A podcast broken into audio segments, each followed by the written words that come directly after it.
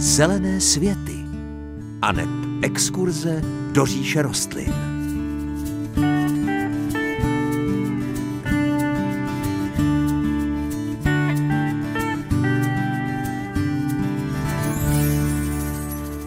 Pěkné páteční dopoledne.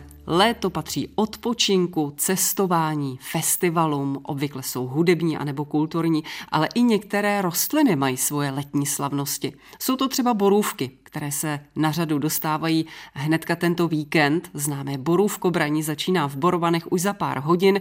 Borůvkám vyhradíme i část dnešních zelených světů, ale přidáme i něco navíc. Příjemné páteční dopoledne přeje moderátorsky zahradnická dvojice Hanka Šoberová a Pavel Chlouba.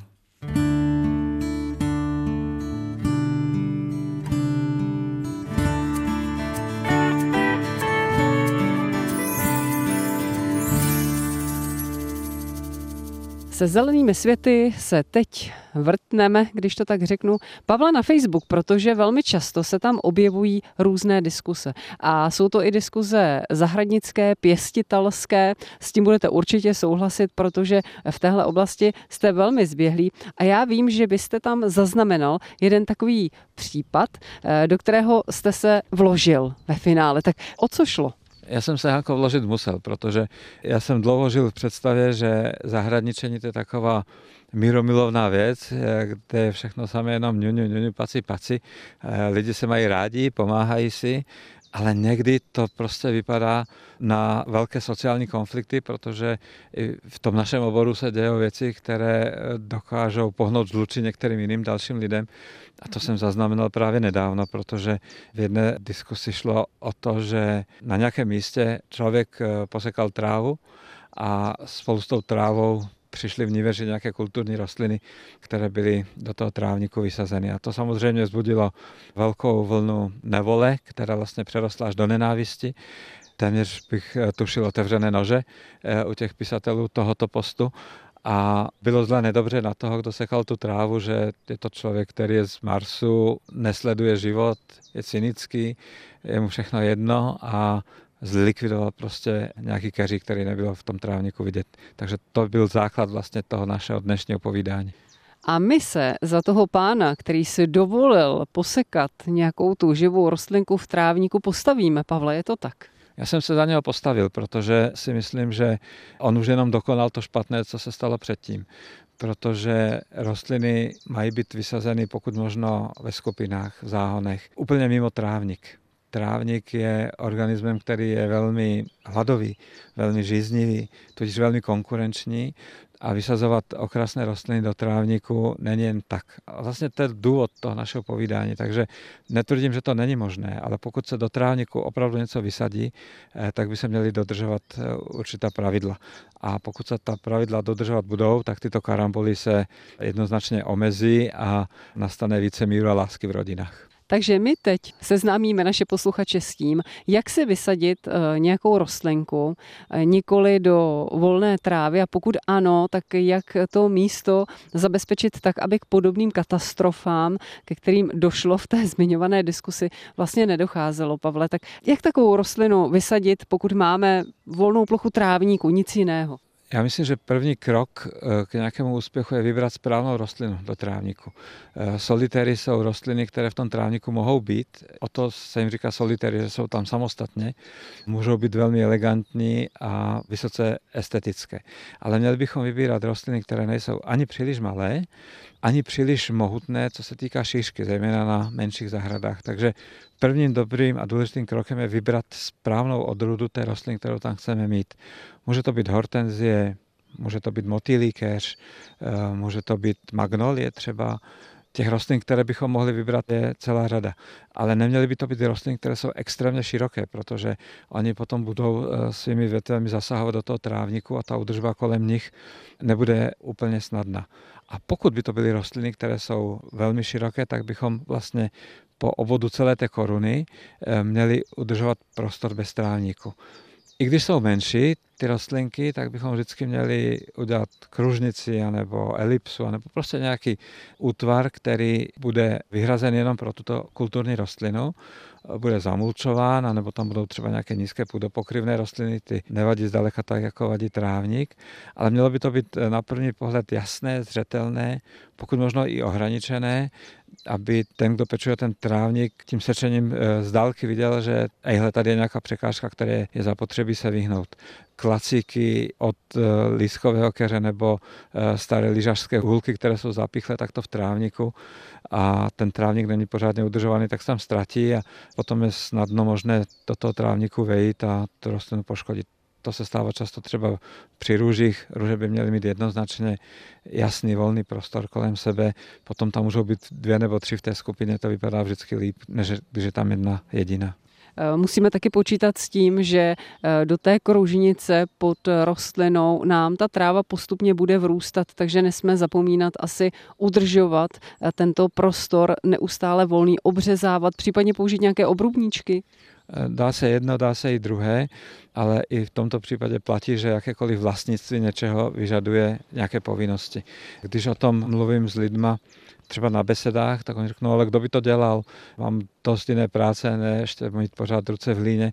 Tak když někdo přistupuje s tímhletím, jakoby k té zahradě, tak potom je opravdu lepší se vyhnout eh, těm solitárním rostlinám v trávniku, protože je to luxusní řešení, které ale vyžaduje sem tam eh, nějakou tu lidskou práci. Takže kdo nemá ten čas nebo tu chuť být s těma rostlinama v tom přímém kontaktu, tak ať eh, jde spíše tou cestou těch velkých skupin a čistého trávníku, do kterého nebude sázet žádné jiné rostliny. To potom vede k tomu, že e, to zahradničení se nestává e, nějakým otroctvím nebo nějakým velkým problémem.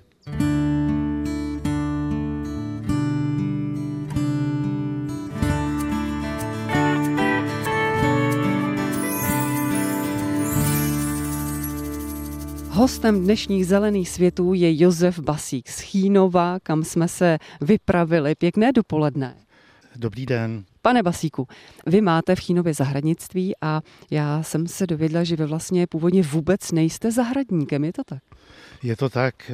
Já jsem studoval střední grafickou školu v Praze a dělal jsem dlouhý léta obalového technika a po revoluci když byla příležitost, tak eh, jelikož eh, květiny mám rád od mala, jsem pěstoval, tak jsem si říkal, že začnu podnikat jako zahradník, profesionál teda, a že se s tím snad uživím. Specializujete se na nějaké konkrétní rostliny? Většina zahradníků má ráda nějakou speciální rostlinku. Která je ta vaše? No, jsou to lilie. Je to královna cibulovin. Od mala jí pěstuji a za ty léta jsem už nabil hodně zkušeností s jejich pěstováním, takže můžu poradit, jak na ně. Já vím, že vy dokonce občas vyjíždíte taky do Holandska, abyste viděl, jak se vlastně správně mají lilie pěstovat.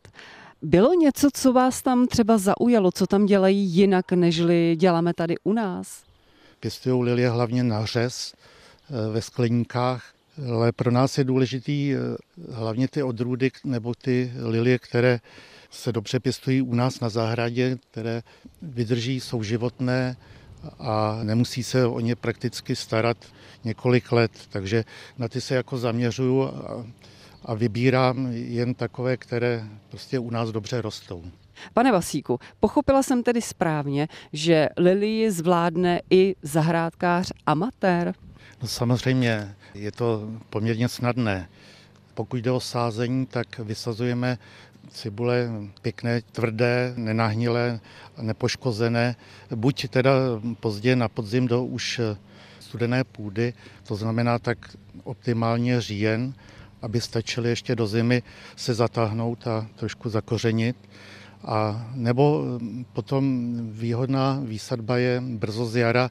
Hned jak to jde, hned jak rozmezne půda, jak jde do ní šáhnout a také teda do studené půdy, protože taky ještě musí se dobře chytit, aby mohli potom v dubnu vyráží už nad povrch a kvetou pak samozřejmě až prostřed léta, nejvíc v červenci.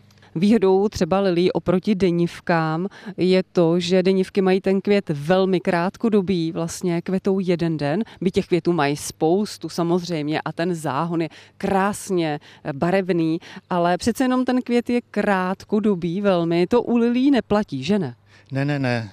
Denivky mají teda květ velmi podobný, někdo si to i plete, ale jsou velmi odlišné lilie proti ním. Ty květy mají jakoby tuhé a vydrží mnoho dní v chladnu. A pokud kvetou potom teda uprostřed léta, kdy jsou většinou horké dny, tak i přesto vydrží dlouho. Ve váze jsou opravdu jedinečné v létě porovnáním s ostatníma květinama letníma, které často velmi brzo zvadnou, tak lilie vydrží dlouho. A ty okrase, když mají hodně květů, tak postupně rozkvétají, třeba až do srpna vydrží kvet když lilie odkvete, jak se s ní potom nakládá? Podobně jako s jinými cibulovinami, že se nechají zatáhnout a cibule se musí vyndavat z půdy? Tak, jak říkáte, ano, musí zatáhnout z listů a aby mohla zatáhnout, tak pokud je řežeme do vázy, tak musíme nechat alespoň část lodyhy s těma listama, aby mohla cibule znova se zatáhnout. A necháme je prakticky až do úplného zežloutnutí, znednutí lodyhy. Ona na podzim potom jde i ta zahnědlá lodyha vylomit, dobře odstranit, takže musíme vydržet bohužel trošku ten horší zlet podzimní u nich tu cibuli musíme potom na zimu vyndavat, anebo se může nechat v půdě? Prakticky všechny druhy vydrží bez problémů mráz, takže nemusíme je ani zakrývat. Největší problém v zimě jsou hraboši, myši mají rádi opravdu teda, a nebo přílišné vlhko. Proto je sázíme spíš na trošku vyvýšené místa z drenáží, aby se tam nedrželo v zimě vlhko a nezahnívaly ty cibule, protože cibule to zimní vlhko moc ráda nemá. Někdy bohužel právě dochází k tomu, že se neprobudí ta lilie na jaře a to pak zjistíme, že ta cibule zahnila prakticky tím mokrem nebo těma hrabošema.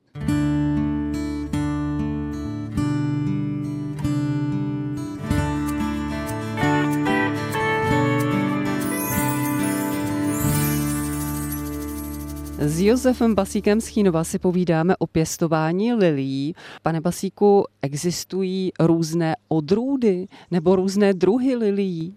Odrůd je spousta. Lilie řadíme do celkem sedm skupin. Pro zahrádkáře se hodí jenom některé, protože Některé jsou vysloveně spíš k řezu, skleníkové takzvaně a některé odrůdy vydrží na zahradě právě dlouho kterou byste doporučil pořídit si k řezu do skleníků a třeba jednu, která bude dělat dlouho parádu venku na záhoně? K řezu do skleníků se používají azijské hybridy zpříjmené květy a potom LA hybridy, to jsou kříženci longiflorum s azijskýma hybridama a ty mají teda trošku větší květy, mírně voní, ale vypadají velmi podobně. A Rostou dobře i na tom záhoně, ale pro rychlení nebo do skleníku jsou ideální právě, že se často používají eh, jako řezané. A eh, pokud chcete nějakou velmi vytrvalou lili na záhon okrasný na zahradě, tak bych doporučoval takzvané čínské Aurelian hybridy. To jsou hybridy, které vychází z Lilium regale, což je lilie královská, velké bílé trubky otočené do stran a pak jim podobné orient pety, to jsou kříženci orientálních hybridů právě s těma to čínskými hybridama. Ty jsou někdy nazývaný jako stromkové obří lilie Orient Pety. Celkově ta skupina se jmenuje, je v celku jedno, jakou barvu zvolíte, oni jsou kromě modré ve všech barvách, mají mohutný růst, velké květy, můžete je bez obav teda vysadit na zahradě. Říkáte stromkové obří lilie. Do jaké výšky taková lilie doroste, abychom měli představu, jaké místo jí vyhranit a jak moc se nám rozroste třeba i do šířky? No prvním rokem většinou vyroste jenom třeba do necelého metru, záleží na velikosti cibule, ale když se jí daří a přihnojujeme, tak dorůstá třeba až do metru a půl, až jako dospělý člověk. Jsou to velmi statné lilie. Na venkovním stanovišti. Kam ji vysadíme ideálně? Co má lilie ráda, naopak co ráda příliš nemá? Vy už jste mluvil o tom, že jsou dobré nějaké ty drenáže kvůli cibulím. Mají rády sluníčko nebo raději polostíny. Jakou půdu? Většina těch zahraních lilí eh, se sáže do běžné, propustné, dobré zahradní půdy, jakoby s neutrální až mírně kyselou reakcí a sazíme hloubš, nejméně dvakrát až třikrát, než je průměr té cibule. Místo sluné, ale spodní část, kde je ta cibule, by neměla být přehřívána. To znamená, že je dobré čímkoliv zastínit. Udělat nějakou předsadbu třeba letničkama, aby se ty cibule, ty přehřívání v létě nemají rádi. Ještě ale musíme rozlišovat v zahradách, hlavně těch venkovských bývá Lilium candidum, to je lilie bělostná a ta má zcela odlišné nároky. Ta má ráda tu zem vápenitější, jakoby těžší, sází se velmi mělce, protože ona vyhání na zimu listovou ružici a když se zasadí hluboko, tak tu listovou růžici nevyžene. A bez toho, aniž by vyhnala ty listy na zimu, tak pak by nevykvetla. No, takže Lilium candidum, taková ta bělostná neboli kostelní lilie je prakticky tím pěstováním odlišná oproti veškerým těm barevným zahradním liliem ostatním. No. Jsou lilie náročné na nějaké škůdce? No největší problém u lilí je chřestovníček liliový. To je takový malý červený brouček. Nejdřív je na hřebčíkách a potom se šíří na lilích a Tady u něj je největší problém ty jeho larvy, které požírají listy a někdy dokážou ty listy u celé lilie ožrat. Takže je, musíme hlídat, jak vidíme broučka, tak ho musíme zlikvidovat.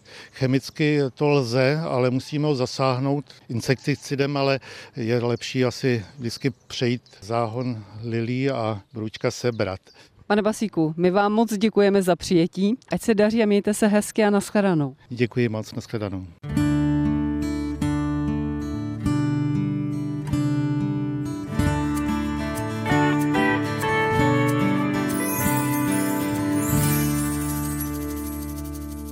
Sešlo se nám opět několik vašich pěstitelských dotazů a my se jim budeme v dnešních zelených světech věnovat.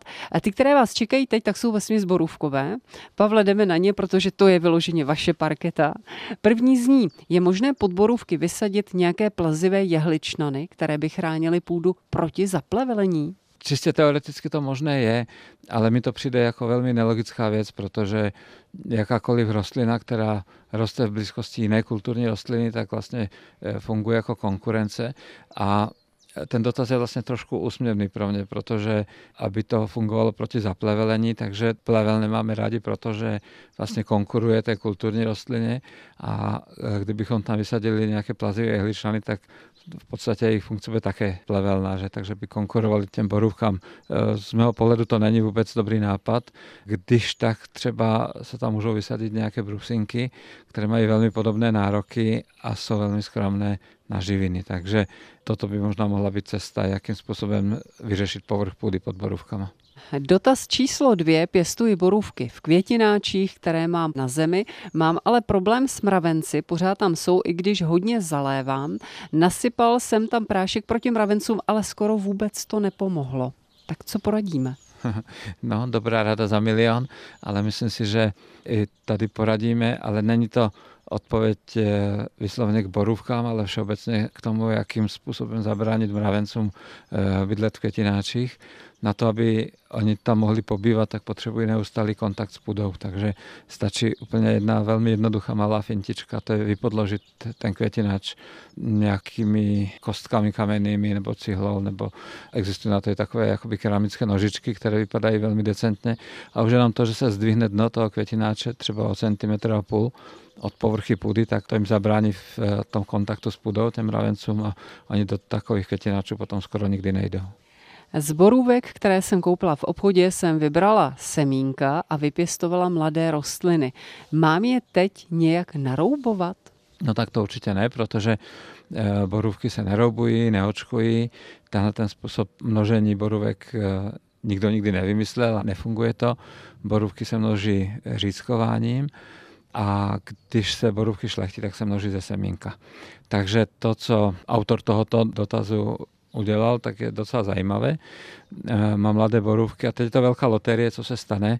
Ve velké většině případů platí to, že ty rostliny e, nové, ty semenačky si neudrží vlastnosti mateřských odrůd a obvykle bývají horší, ale někdy se může stát, že bývají stejné nebo někdy dokonce i lepší.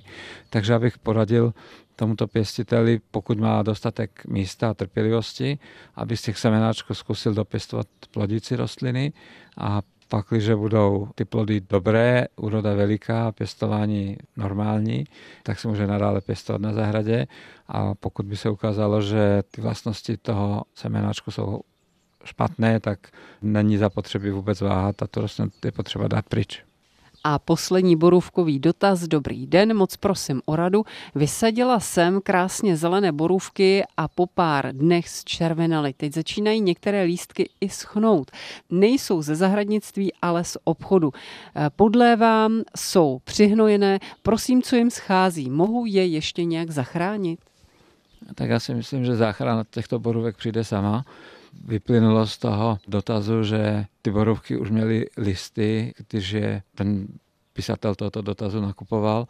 Pravděpodobně byly trošku narychlené a Zřejmě ten dotaz eh, byl napsán v období, kdy byly ještě velmi chladné dny nebo i chladné noci a to zčervenání je asi následkem eh, toho chladu. Takže s borůvkou tohoto typu není zapotřebí dělat žádné velké tanečky, jenom prostě respektovat ty červené listy nějakou dobu a když se venku přirozeně oteplí, tak by měly ze zelena, takže záchranářské akce nejsou nutné.